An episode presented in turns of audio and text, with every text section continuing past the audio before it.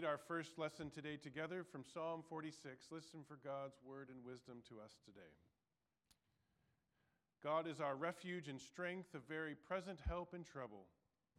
Therefore, we will not fear, though the earth should change, though the mountains shake in the heart of the sea, though its waters roar and foam, though the mountains tremble with its tumult.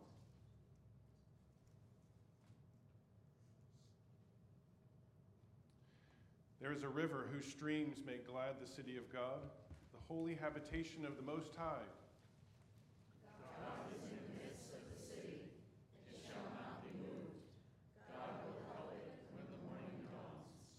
The nations are in an uproar, the kingdoms, kingdoms totter, God speaks, the earth melts. The Lord of hosts is with us. The God of Jacob is our refuge.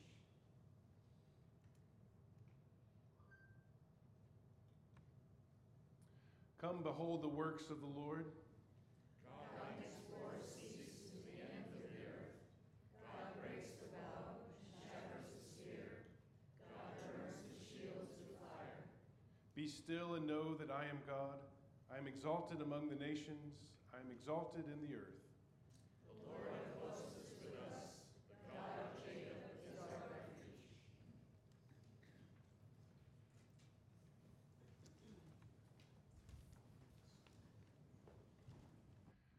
So I'm not going to invite um, our children up, but invite us all to in, into this children, time with children um, because uh, we are beginning the season of Lent. And there's something about this scripture passage from, from Psalm 46 that I find really intriguing. It's a song, it was meant to be sung, um, and, um, and it is a response that this person had after knowing the truth God is our refuge and strength, a very present help in trouble. This is not some sort of disconnected from life kind of statement. This person must have really experienced it and needed to sing about it. Which makes me think, I wonder how you might, what stories you might connect with. God is our, is our refuge and strength, a very present help in trouble. What stories would you connect to this, this one sentence that shows how true this sentence is. I think that the author of this song must have gone on and looked at how God was at work in the world, and he did it, or she did it, because we don't know who wrote it, because as they say at the end of the passage, be still and know that I am God. There's something about being still for a few minutes and paying attention to life and seeing God in the midst of it that must have allowed this person to finally say and sing, God is our refuge and strength, a very present help in trouble. I wonder if stillness in some ways was a part of this person's um, practice of faith in life. And to that end, we'd like to invite you into some practice during the season of Lent. In fact, there's a whole page in our bulletin today on different kinds of practices. And the beauty of practices is that they do not promise you that you will ever reach the end, that you will ever fully and, and completely master anything, but they invite you to practice in such a way that they open us up to what God is doing in the world so that we too can perhaps say, God is a present, our, our strength and refuge, a very present help in times of trouble. And to that end, for our Lenten season, we would love for you to join in a, a, daily email reflection because, as we know, we don't get that many emails during the day. And but to actually make an intentional effort to look for an email from us and open it up and read some portion or all of it about what it means to be a local pilgrim. Um, we'd love for you to come and join us on Wednesday evenings and to sit in centering prayer together in a time of being still and letting God be God among us. Or to use um, to some of our, our faith formation studies around um, a spirit thinking about falling upward, a, a spirituality for the two halves of life, and what it means to not just live a life externally, but to let that faith life and who we are become our true home. And there's even a nice little journal that you can use on a daily basis as a part of the readings. Or to come on, on Wednesday nights and be a part of, what, uh, of the study that's going on on Thursday mornings and Sunday mornings, but to study the Gospel of Mark, which is the lectionary gospel for this year.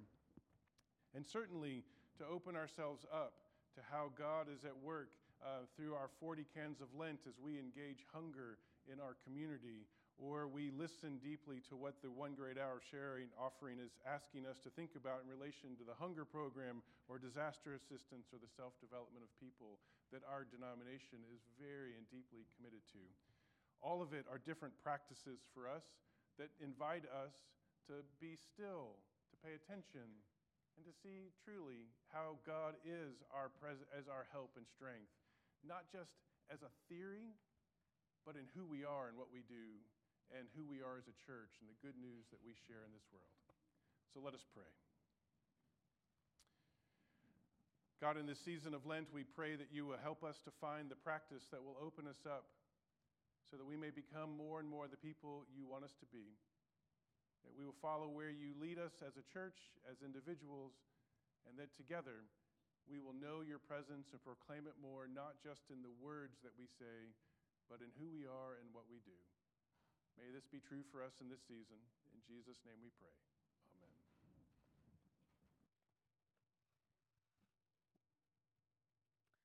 Our second lesson this morning comes from the Gospel of Mark, the 18th chapter. Let us listen again for the word and wisdom of God. At that time, the disciples came to Jesus and asked, Who is the greatest in the kingdom of heaven? He called a child, whom he put among them, and said, Truly I tell you, unless you change and become like children, you will never enter the kingdom of heaven. Whoever becomes humble like this child is the greatest in the kingdom of heaven.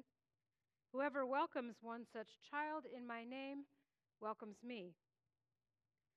For the Word of God in Scripture, for the Word of God among us, for the Word of God within us.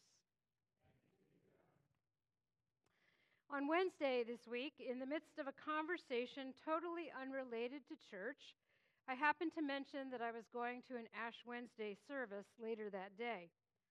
Oh, said the other person, do you give something up for Lent? Now, my conversation partner is not involved in church and would not identify herself as Christian, although she is certainly one of the growing segment in our country that call themselves spiritual but not religious. Like so many people today who have been raised on the margins of any particular faith tradition, her understanding of Christianity has been informed more by her experience of other people who call themselves Christian and the many ways that the Judeo Christian message has been embedded in our American culture, rather than by first hand experience in a church or reading the Bible. So I responded, No, uh, not really. For us Presbyterians, uh, Lent isn't about giving stuff up so much. It's not so much a season of penitence and self deprivation, but an invitation to reflect on our lives and to grow in our relationship with God.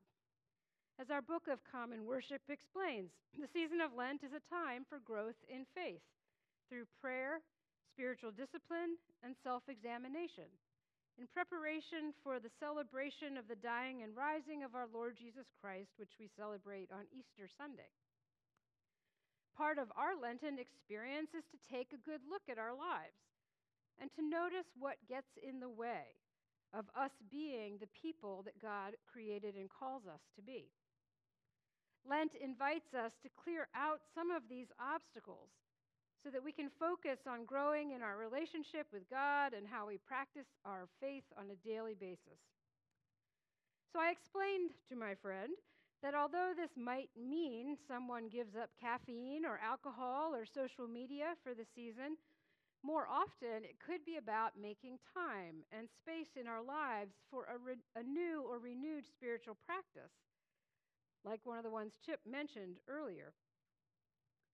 Of course, as soon as I said this to her, I realized that this year we actually are asking everybody to give something up for Lent. And that something is fear. Why fear, you might ask? Let's go back to that question that the season of Lent asks us What is keeping you, or keeping us, or keeping this world from being what God created and calls us to be? When you look around the world today, what kinds of problems do you see? Hunger? War? Anger? Hate? Feelings that feel over, of problems that feel out of control? Destruction? Yeah, uh, greed, violence, oppression, injustice, income inequality, climate change, the list could go on and on, right? And when you think about the people that you know and love, what are some of the problems that they are facing? Illness, depression, maybe addiction, lack of meaning and purpose, financial insecurity. Doesn't take much to figure to put to plug in some answers there either. As I said in the e- weekly email, I believe that all of these problems, from the smallest to the biggest, share one thing in common. They are all rooted in some way in fear. Fear of not having enough, fear of being abandoned, fear of failure, fear of the unknown, fear of losing or being wrong, fear of punishment, retribution, or violence, fear of change, fear of getting hurt, fear of the other, the stranger, those who are different from me, fear of being alone, fear of losing control, fear of not being liked or loved, fear of sacrifice. What will I have to give up? Fear of death. What am I missing? So much of what we do and say as human beings, so many of the choices we make, the institutions and the nations we build, and the inventions and scientific breakthroughs and societies that we create are based not in the higher virtues of love, justice, peace, and the well being of all life as much as we might like to hope they are, but on fear. What was originally intended to be an instinctual warning system for our protection and our good has become the primary motivation underlying much of what is wrong in the world today. This is nothing new.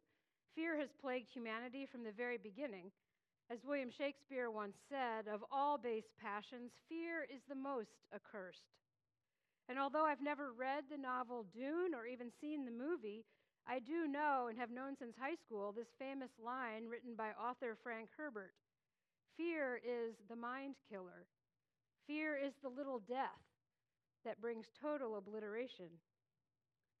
From the Buddha, who said over 2,500 years ago, the whole secret to existence is to have no fear, to FDR, who a century ago said the only thing we have to fear is fear itself, People have been warning us about fear and its negative effects on our lives for a long, long time. Ralph Waldo Emerson once said, Fear defeats more people than any one thing in the world. This is why we are focusing on our fears for Lent this year and even giving them up so that we can be grounded more firmly in the good news of our faith you can find it on the cover of your bulletin, where it will be every week. God's perfect love casts out fear. And so we can live our lives from the foundation not of our fears, but of our faith and of God's perfect love. Today we begin with the fear of change. I'm sure you've all heard the joke or some variation of it. How many Presbyterians does it take to change a light bulb? Change? Who said anything about change? For all of our love and innovation and uh, love of innovation and progress, the latest technologies, the greatest advances in human knowledge and understanding, we human beings are surprisingly resistant to change, especially when it challenges our comfort and security, our ways of understanding and living in the world. And just like fear, change has always been a part of life. At this time of year, when many of us are working on our taxes, I'm reminded of the old saw the only things you can count on in life are death and taxes. But even taxes are not nearly as certain as change is. This is because the world that we live in, the universe that God created, is in constant motion and undergoing change at every moment.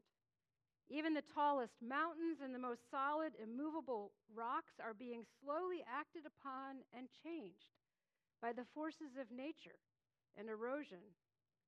All around us, atoms are vibrating, cells are dividing and multiplying, living things are growing and changing, Species and ecosystems are evolving, and, solar, and stars and solar systems are spinning. Some might even say that life is change. Because in order to stay alive, we have to grow, we have to change. Those who are not growing and therefore not changing are essentially dying. And I would venture that our fear of death is even stronger than our fear of change. But we'll get to that in a few weeks. As the legendary yogi and spiritual leader BKS Iyengar once said, change is not something we should fear. Rather, it is something we should welcome. For without change, nothing in this world would ever grow or blossom, and no one in this world would ever move forward to become the person they're meant to be. So, why do you suppose we find change so threatening? What are we so afraid of? We don't have time this morning to fully explore the psychology of change or the ins and outs of change theory, but I think we can summarize it this way Moving from one place to another, from one stage of development to the next, from one way of knowing and understanding and living to a new one, requires us to let go of where we are and to leave something behind. And that something usually gives us a sense of comfort and security, of mastery and control over the circumstances of our lives. It's hard to give up that something that makes us feel secure, especially when we're not sure of what lies ahead. For example, for a baby to move from sitting to standing or from crawling to walking requires her to leave behind the comfort and mastery she enjoys and to take risks to stand up or take a step and then maybe lose her balance and fall down. A caterpillar must let go of being a caterpillar in order to become a butterfly.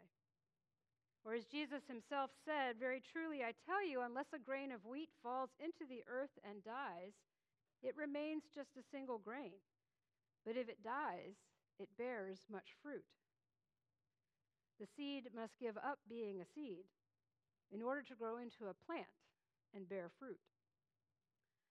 Which brings us to our gospel lesson today. The disciples want to know who is the greatest in the kingdom of heaven.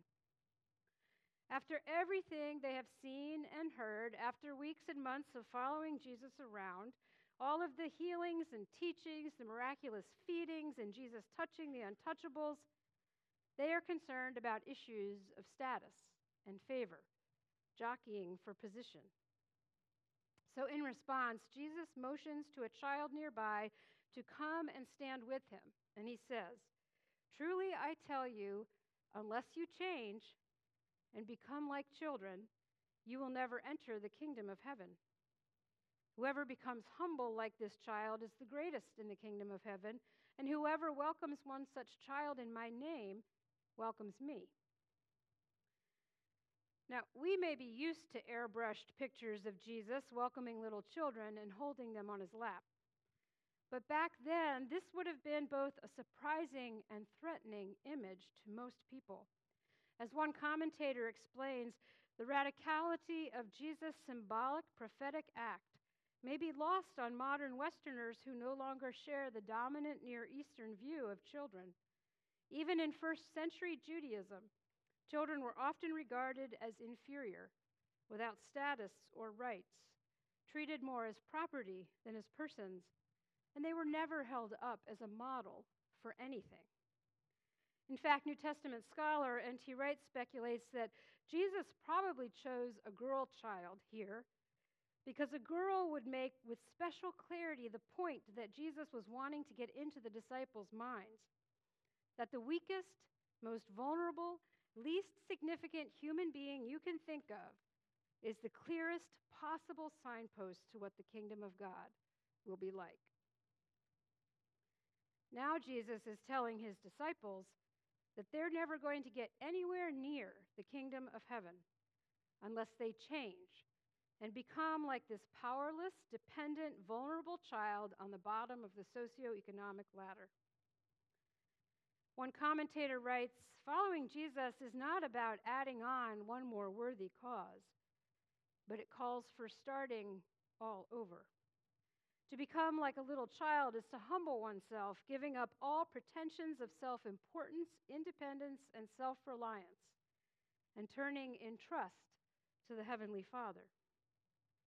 Jesus calls, up to, calls us to give up the very things that we use to ensure our comfort and security so that we can live into a new reality, the kingdom of heaven on earth. This is not just a social demotion, but a complete change in how you see yourself and the world around you. After giving up any justifications for putting yourself above or better than anyone else, now you can see the world from God's perspective.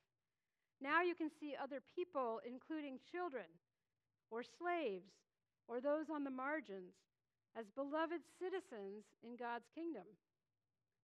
As New Testament professor Douglas Hare writes, to receive is not just to extend hospitality to, but to accept as infinitely valuable. Children have value not because they are potential adults, but because they are already persons whom Jesus champions. To receive them is to receive him. Although the disciples might have been shocked to hear this from Jesus, we shouldn't be surprised because change is at the core of Jesus' ministry and message. The very first words out of his mouth at the beginning of his ministry were repent, for the kingdom of heaven is at hand. Repent is just a fancy theological way of saying change. It literally means to turn around, to change directions which is why the Common English Bible chose not to use that baggage laden word, repent, but to translate it as change your hearts and lives. First and foremost, Jesus calls us to change our hearts and lives, to change our perspective, our worldview, our way of seeing and understanding, loving and living. The kingdom of heaven is not some place far away, up in the clouds, beyond our earthly life but right here and now, present within us and among us and all around us.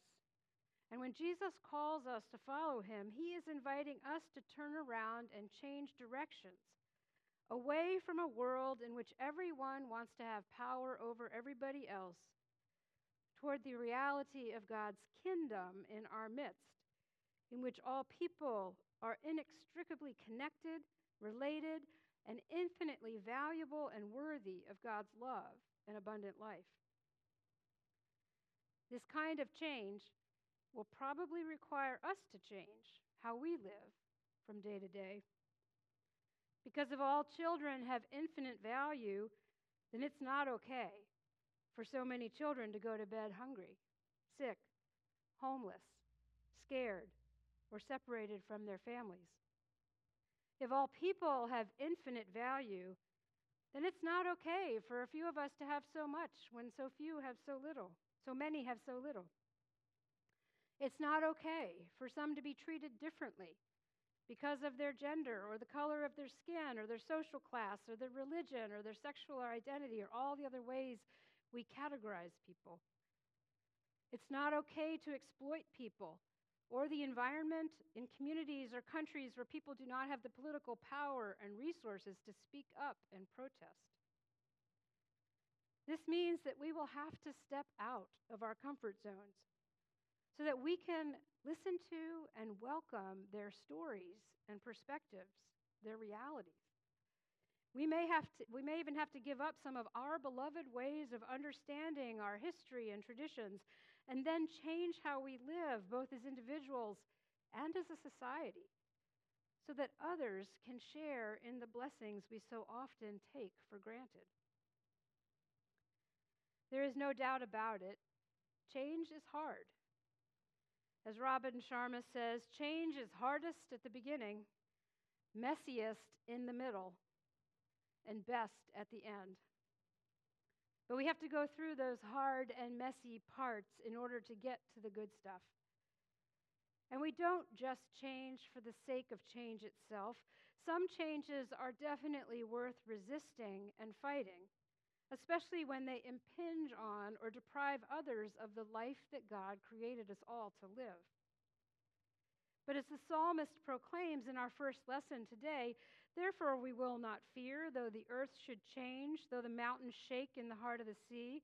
The nations may be in an uproar, the kingdoms tottering, but the Lord of hosts is with us. God is our refuge.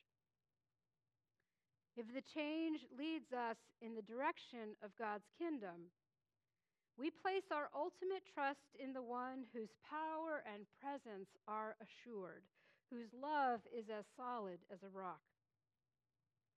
In the words of singer Rosanne Cash, the key to change is to let go of fear. But it's okay, and it's okay to start small. Author Leo Tolstoy also said, True life is lived when tiny changes occur. So this week, I would invite you to start small but to take a look at the changes that are going on within you and around you, especially the ones that feel uncomfortable and hard. Which of these changes could actually be invitations to see the world as God sees it? Always on the move, but filled with infinite value. Which might bring you and all of us closer to God's kingdom reality? What will you need to give up or leave behind in order to live into something new? Then, like that tentative toddler, take a small step and then another, trusting that God will be with you every step of the way. Amen.